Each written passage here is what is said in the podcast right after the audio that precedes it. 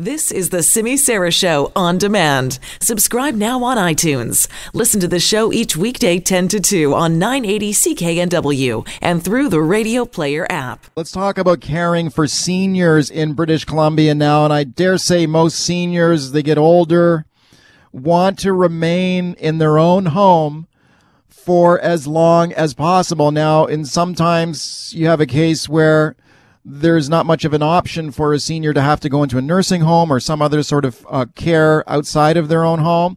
But I would think that most seniors, aging in place is the goal, to remain in your home as long as possible. And that, I think, should be the goal for us as a society and a province.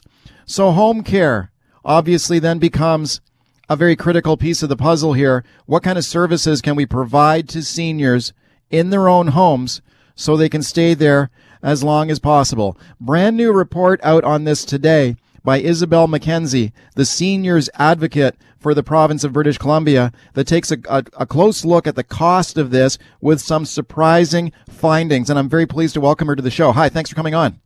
Hi, Mike. Thanks. My pleasure. Okay, I'm right on that, right?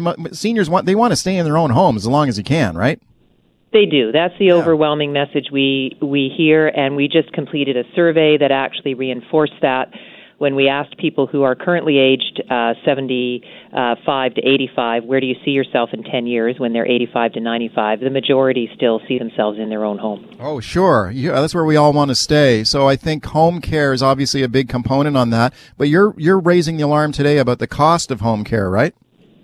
Well, there's two things, Mike. The cost of home care to the senior, which is a backward incentive where we, through our daily co-payment rate that we charge, we are making a senior on an income of $28,000 pay $8,800 a year for a daily visit of home support. That is about 30%, give or take, of their income.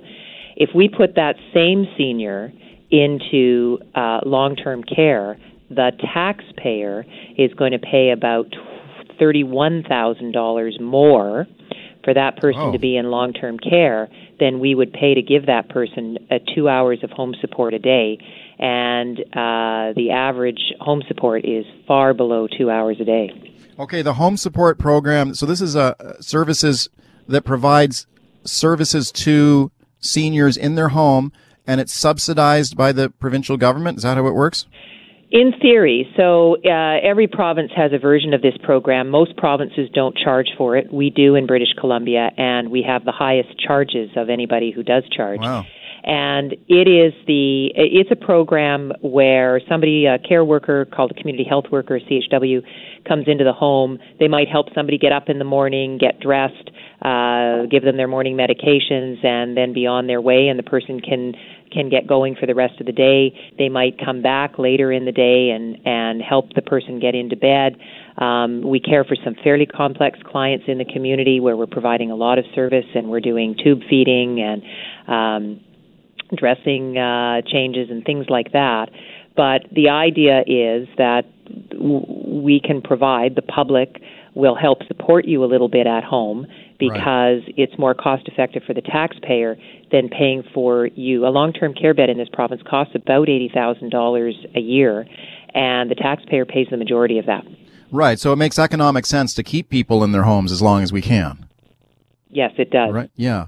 Okay, so $8,800 a year for a senior for home care services. I mean, that's got to be, I mean, how do you quantify that number as in terms of affordability? Well, I don't think it is, and the charge goes up the more you earn. So the $28,000 a year person is paying $8,800, but the $56,000 a year person is paying $20,000 a year for their home support, and the $80,000 a year person is paying $30,000 a year for their home support, and they'd save about $15,000 a year by moving into long-term care. We, the taxpayers, would pay a lot more. Okay, so it seems like the incentive should be working the other way around. I mean, you know, we should have an incentive to keep people in their homes, right? So what are you recommending on this today? Well, I think we've got to have a much more progressive approach to the client rate. I mean, one of the things, Mike, that jumped out, the big number, was the 61% of seniors admitted to long-term care who had absolutely no home support in the months prior to their admission. That's a big red flag that should be prompting a lot of questions, as it did for me. And when you drill down and try to find out why is that, the thing that pops is, well, a whole bunch of them can't afford the public home support we offer. They can afford the publicly subsidized long-term care. And the incentives should actually be working the other way. Yeah. So a more progressive approach like we see with PharmaCare, where a person is charged 4% of their income, they have to pay up to 4% of their income for their medications, and then we kick in after that, so you only have to pay a certain amount. Taking that approach to home support co-payments, I think, would be a good progressive approach. And then for the people who are receiving home support, the other thing we found is that certainly for those at high care need levels, at very high and high risk of placement in a care facility, we're falling far, far, far, far short of the 4 hours a day, which has always been the tipping point about when you would go into long-term care. And we also talk a little bit about a client direct funding program, because I think for a lot of families, particularly if they're making the decision to put mom or dad into a care facility or their husband or wife into a care facility, and it's a very agonizing and heart-wrenching decision. Part of it is because they can get 4 hours a day, but it comes in bits and bobs. And really, if we just turned the funding over to them, they could manage to care for their mom or dad at home. The taxpayers would be better off, and the families would be happier. And we have a little bit of a client direct funding program out there, but it's very bureaucratic and very frustrating for families to access.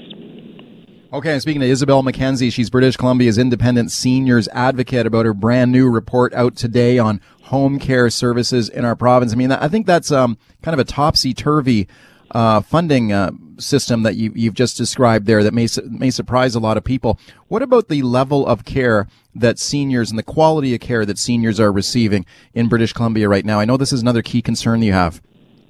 Well, in terms of the quality, we had some feedback through our home support survey that was a little bit encouraging, that when the worker is there, a lot of people think they have some of the skills that are needed, not all of the skills, and so there's an opportunity for improvement there.